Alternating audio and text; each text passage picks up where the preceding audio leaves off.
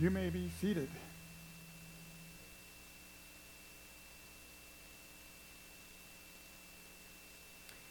So say with me, Abram was a remarkable man. Can you do that? Abram was a remarkable man. Now, what was so remarkable about him?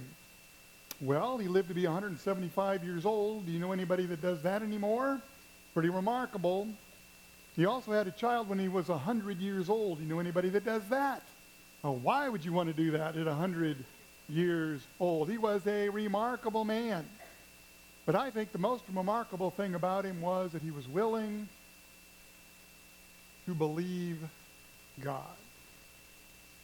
At the age of 75, God came to Abraham and he said, I am going to make of you a great nation. Your descendants will be so great that they will be even more than the sand on the seashore. You'll never be able to count them all, which is remarkable because how many children did Abraham have at this point? Zero. He was willing to believe the promise. And it was a remarkable promise. You'll become a great nation. You will be a blessing to others. Everyone that you bless will be blessed, and everyone that you curse will be cursed. How many of you would like to curse people and have it actually happen? How about, you know, this last weekend, if you're watching college football, uh, a few of you would like to make a curse on a few teams, right? Or maybe this Sunday, as you watch the NFL, you'd like to do the same. But it wasn't all that rosy. Think about what Abram was leaving behind his family, his country, everything that he knew. Now he was going to a place he'd never heard of, a place he'd never seen before, and it is in the midst of retirement. Can you imagine retiring? All you're going to do is travel. Oh, that sounds good. Travel, but no American Express, no visa, no GPS, no cruise to the Bahamas, no using your retirement money to play the stock market, no evening strolls in suburbia with Sarai no senior center. Just go wherever God tells you. Now, I, I fully believe that Abram understood the blessing. Great nation, many descendants. But I don't know if he truly understood the larger vision. So I want to take a look here this morning and go ahead and put up the verse there again from verses 2 and 3 in Genesis 12. See if you can pick it out. I will make you into a great nation. I will bless you. I'll make your name great. You'll be a blessing. Yada, yada, yada. I'll bless those who bless you. Whoever curses you, I'll curse. And then the part that we so often miss. In all peoples on earth, you can underline the all. All peoples on earth will be blessed through you. It's not just about making Abram great or his nation great or his children great or his descendants great. It's blessing all people through this one man. And that has been God's overall plan from the very beginning to bless the world through his chosen people. Now, we have to go all the way back to the very beginning, Genesis 1 and 2 and 3.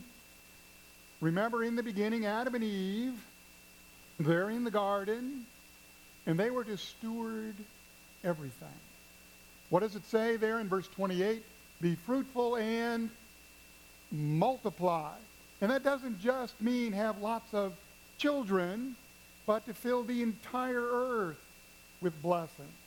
Fill the earth with all these good things and subdue it. Be a steward. Take care of it. Meaning it's not just for their pleasure, but they were to take care of it so it would be fruitful and be a blessing to all. Now, we know what happened. Chapter 3 already. Adam and Eve sinned. And things were never the same. It wasn't easy anymore to subdue the earth. The ground is cursed. Thorns and thistles and hurricanes and floods and droughts and insects. And so it's not so easy anymore to subdue the earth. But it wasn't just the ground that is cursed. There's pain now in childbirth, and there is death, where before there was none.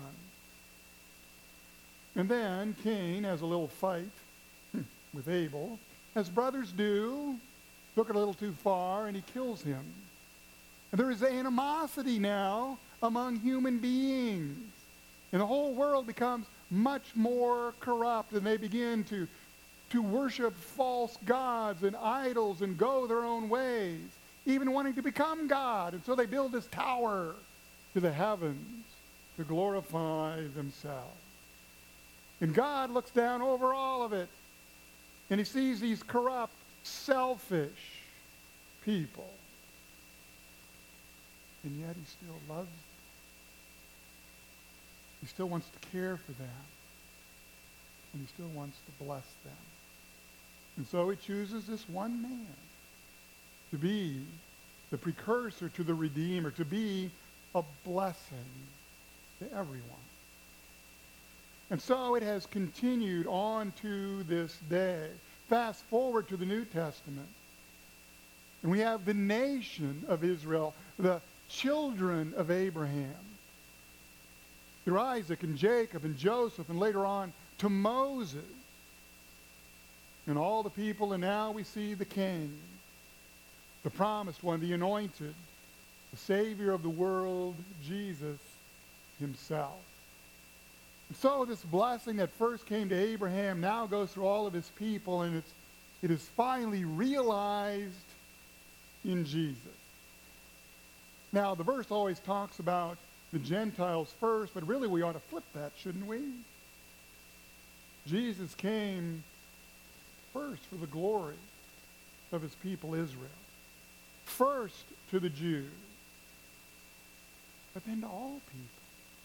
To the Gentiles, to the Greeks, all of us, to every generation. He would be the light, the revelation and even though Abram or Abraham was chosen not because he was so special, remember all the gifts and the blessings weren't just for him to enjoy, but to pass down as a conduit. Jesus now is just the opposite. He truly is special. For he's God himself. But he's given it all up. All the blessings, all the glory, he humbles himself so that all people might be blessed. And then the Savior passes it on to the apostles and to the church. And that's where you and I come in. Eight minutes there just to get to you. Because you are the spiritual descendant of Abraham. Believers in the Redeemer that special one who came to save the entire world. So this charge now is passed along to each one of us to bless the world, primarily by making disciples, but also to steward all the gifts that God gives to us. Now, as we look at this, this morning there was a holiday, can't think of the name of it, it just happened like two days ago. Uh, what, what was that again? Oh, Thanksgiving, right? Thanksgiving. So, do not misunderstand. We are to go as God's people and claim our blessing. We are. We, we are not to ignore them. We can use them, and we are blessed by them. But typically, that's not our problem. that's not our problem, is it? When we, we got together with family and friends, we had, we had this great feast. Maybe you, you relaxed and you, and you, you watched some football games. Uh, maybe, maybe you traveled and you, and you saw a family. Uh, you can just, just look at your, your place and you know that you are blessed. Look at all your bedrooms and your bathrooms How many of you had to take more than uh, 10 seconds this morning to determine what you were going to wear? Everybody knew? Wow. I thought I was the only one because I wear the same thing every week. That's pretty good. What are you doing with the rest of the stuff in your closet then? We know we're blessed, don't we? Because of our bounty. And yet, there are many who think that we are blessed because we're so great. We deserve it. Or we're so good. Or, well, there are those, lots of not believers, unbelievers, but also lots of Christians who think that all my blessings are because of my ingenuity, my shrewdness, my intelligence, my hard work. I know there is this old adage when we get discouraged or depressed, what are you supposed to do? Count your blessings, right? Well, I'm here today to tell you that not only are we to count our blessings, but we are to share them. All of them. Because just like with Abram, they weren't given to us specifically for our own use, pass them down to others. So I want to take a few minutes this morning through a little story to show just how you might do that.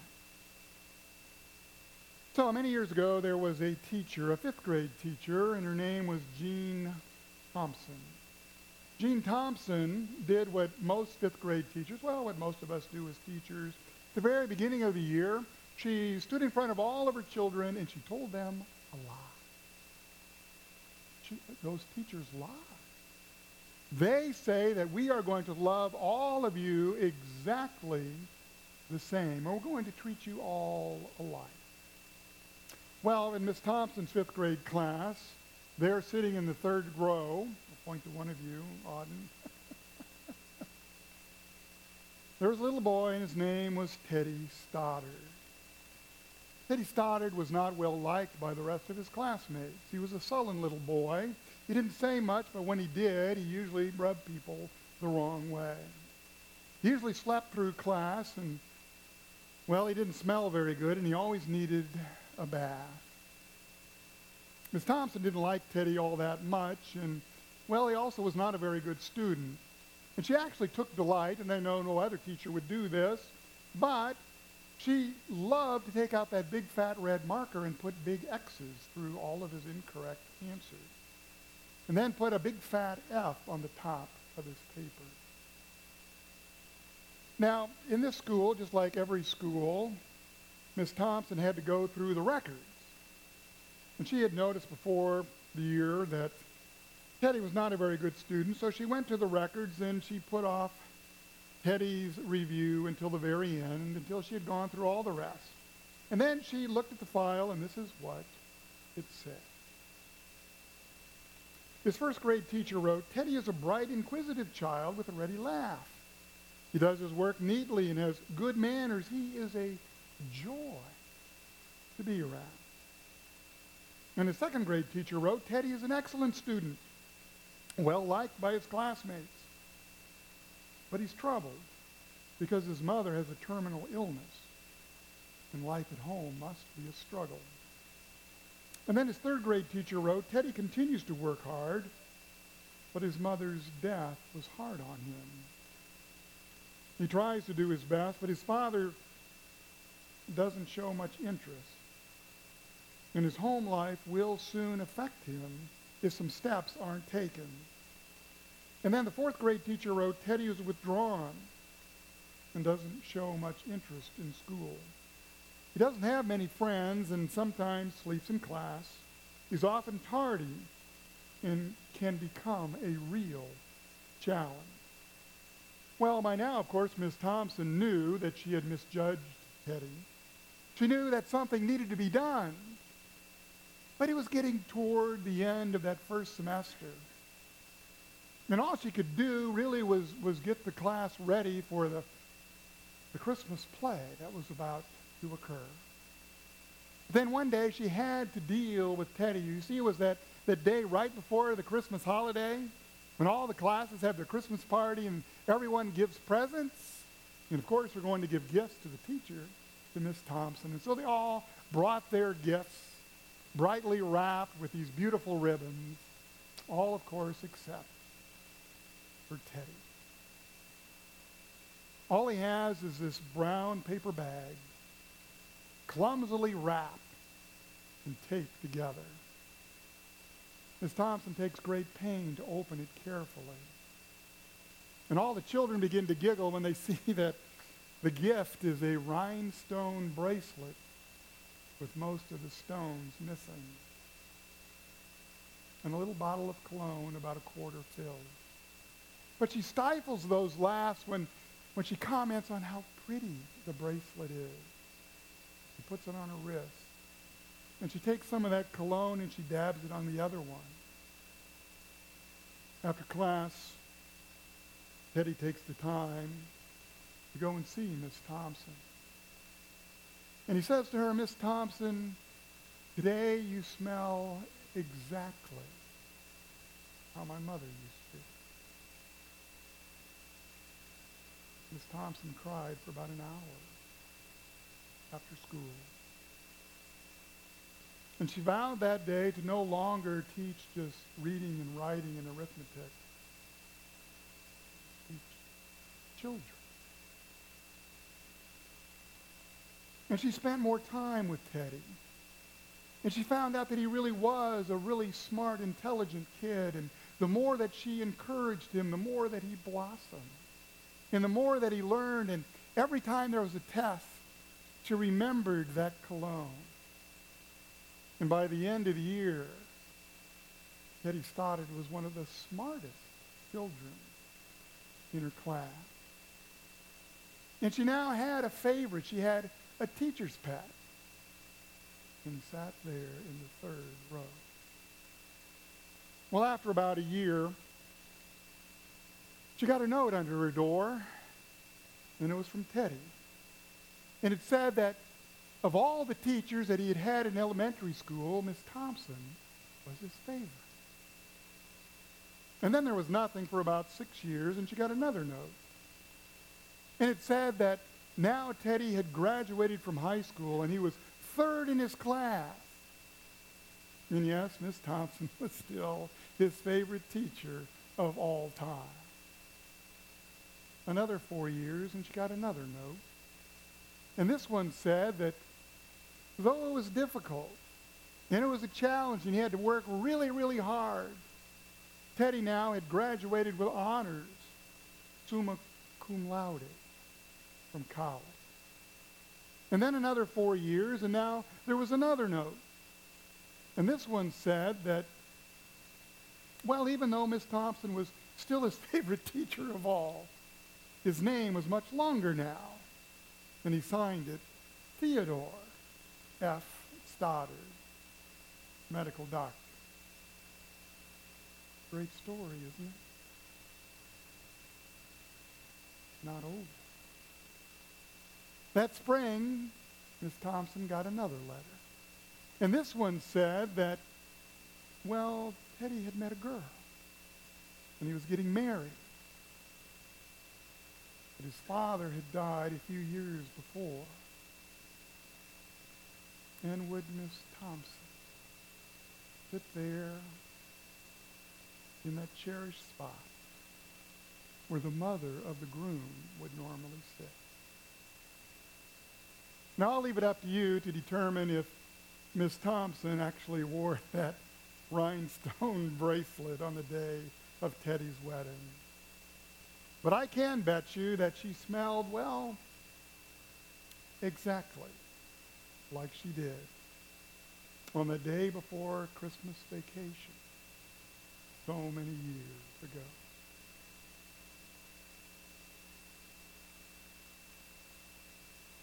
My friends, you can never tell what kind of impact you may make on another's life when you use your blessing to become a blessing to someone else. Many centuries ago, there was an old man who received a call from God. He left everything behind, his family, his country.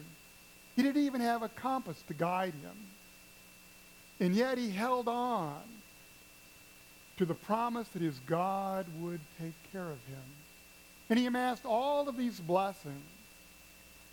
His children, his descendants became not only a great nation, but through them a Savior would be born.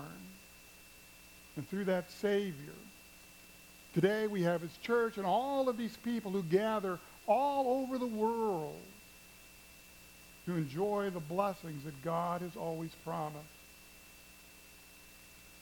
But we primarily are to be the conduit.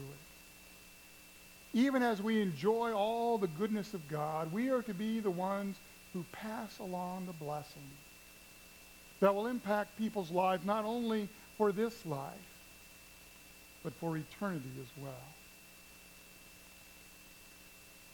As we gather together, I know that we are a blessed people. My only question is, and my prayer for all of you, is that you will continue to learn and to grow to become those people who bless others as well. Amen? Amen. Let's all rise.